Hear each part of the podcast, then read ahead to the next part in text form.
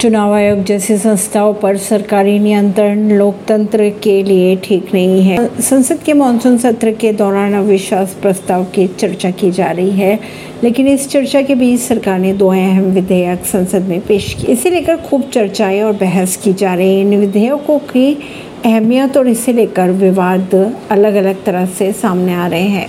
देश के लिए कानून बनाने का काम संसद का है। सब विषयों पर संसद कानून बनाती है, लेकिन अगर नियुक्ति को लेकर कानून बनाए तो उस पर सवाल उठने लगते हैं। अंग्रेज़ों ने जो कानून बनाए थे, वे देश पर शासन करने के लिए बनाए गए थे। परवीन सिंह, नई दिल्ली से।